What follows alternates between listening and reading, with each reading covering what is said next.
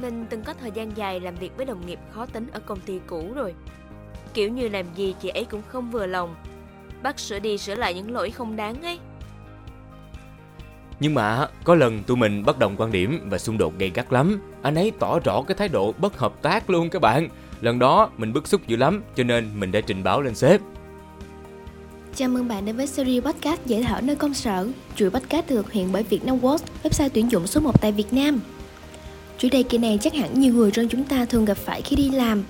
Bạn có thường làm việc với những đồng nghiệp khó tính không? Và nếu câu trả lời là có, thì podcast này chính là dành cho bạn. Hãy cùng lắng nghe những chia sẻ của chị Linh và anh Đạt, hai nhân vật đặc biệt trong số podcast lần này. Mình từng có thời gian dài làm việc với đồng nghiệp khó tính ở công ty cũ rồi. Đến giờ nghĩ lại vẫn còn cảm thấy Nói sao nhỉ? Thấy khó chịu, ngao ngán lắm.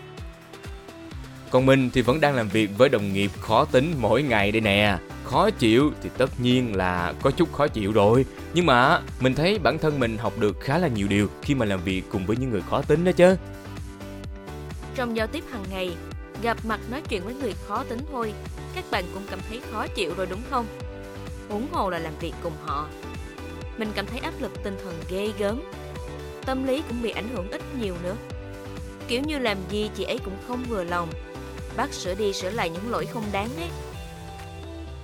Còn riêng mình nha, thì mình nghĩ á, đồng nghiệp khó tính có thể phân thành hai trường hợp. Một là họ cố tình làm khó mình. Và nếu như mà các bạn gặp trường hợp này, các bạn sẽ cảm thấy rất khó chịu và ức chế luôn. Tuy nhiên thì cũng có thể là họ khó tính vì kết quả công việc mà chúng ta làm chưa có đạt. Người khó tính á, thường rất là cầu toàn và yêu cầu chất lượng công việc cao lắm. Vậy cho nên nếu như bạn làm hời hợt hoặc là năng lực của bạn chưa giỏi thiệt á thì họ sẽ thường bảo là sửa đi sửa lại cho đến khi nào mà các bạn đạt yêu cầu thì thôi. Mình đang làm việc với đồng nghiệp ở trường hợp thứ hai nha.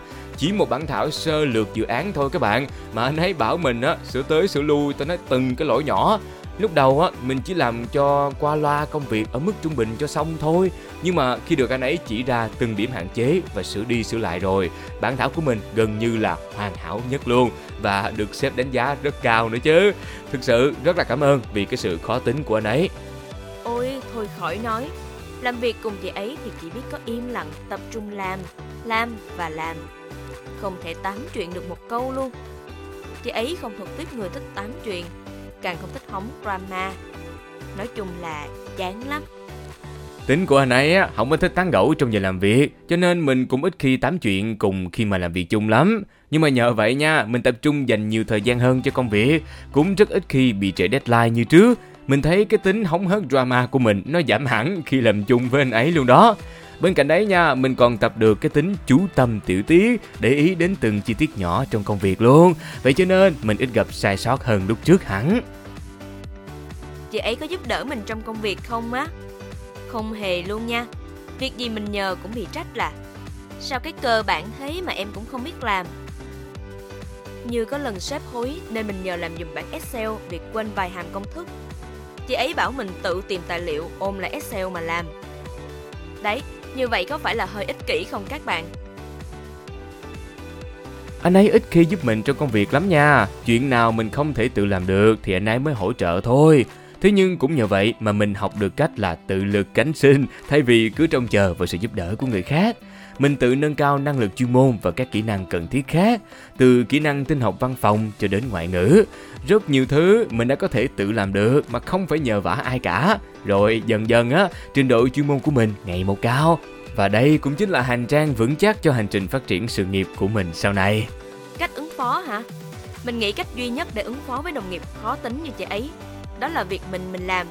Cứ tập trung vào công việc, hoàn thành nhiệm vụ được giao là được. Chị ấy khó tính hay dễ tính cũng kệ, cứ phớt lờ mà lo làm việc thôi các bạn. Hồi ấy mình còn cố gắng nói chuyện nhẹ nhàng nhất có thể, không cấu gắt và hạn chế tranh cãi đến mức tối đa. Không phải vì mình sợ chị ấy đâu, mà tại tính khí chị ấy nóng nảy lắm.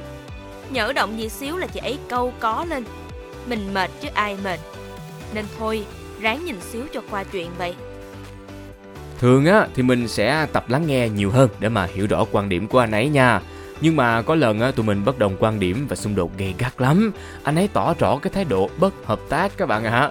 Lần đó mình bức xúc quá cho nên đã trình báo lên sếp luôn. sếp đã cho họp để chấn chỉnh tình hình liền, phân công công việc cụ thể hơn cho từng người.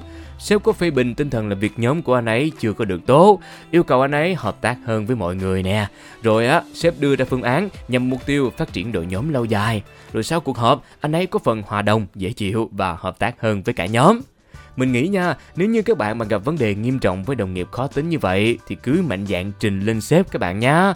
Vì sếp là người có thẩm quyền giải quyết và sẽ xử lý mọi việc ổn thỏa nhất. Thế nhưng tốt nhất thì hãy cố gắng dung hòa để giáp mặt mỗi ngày với nhau mà vẫn có thể tránh được xung đột các bạn nha.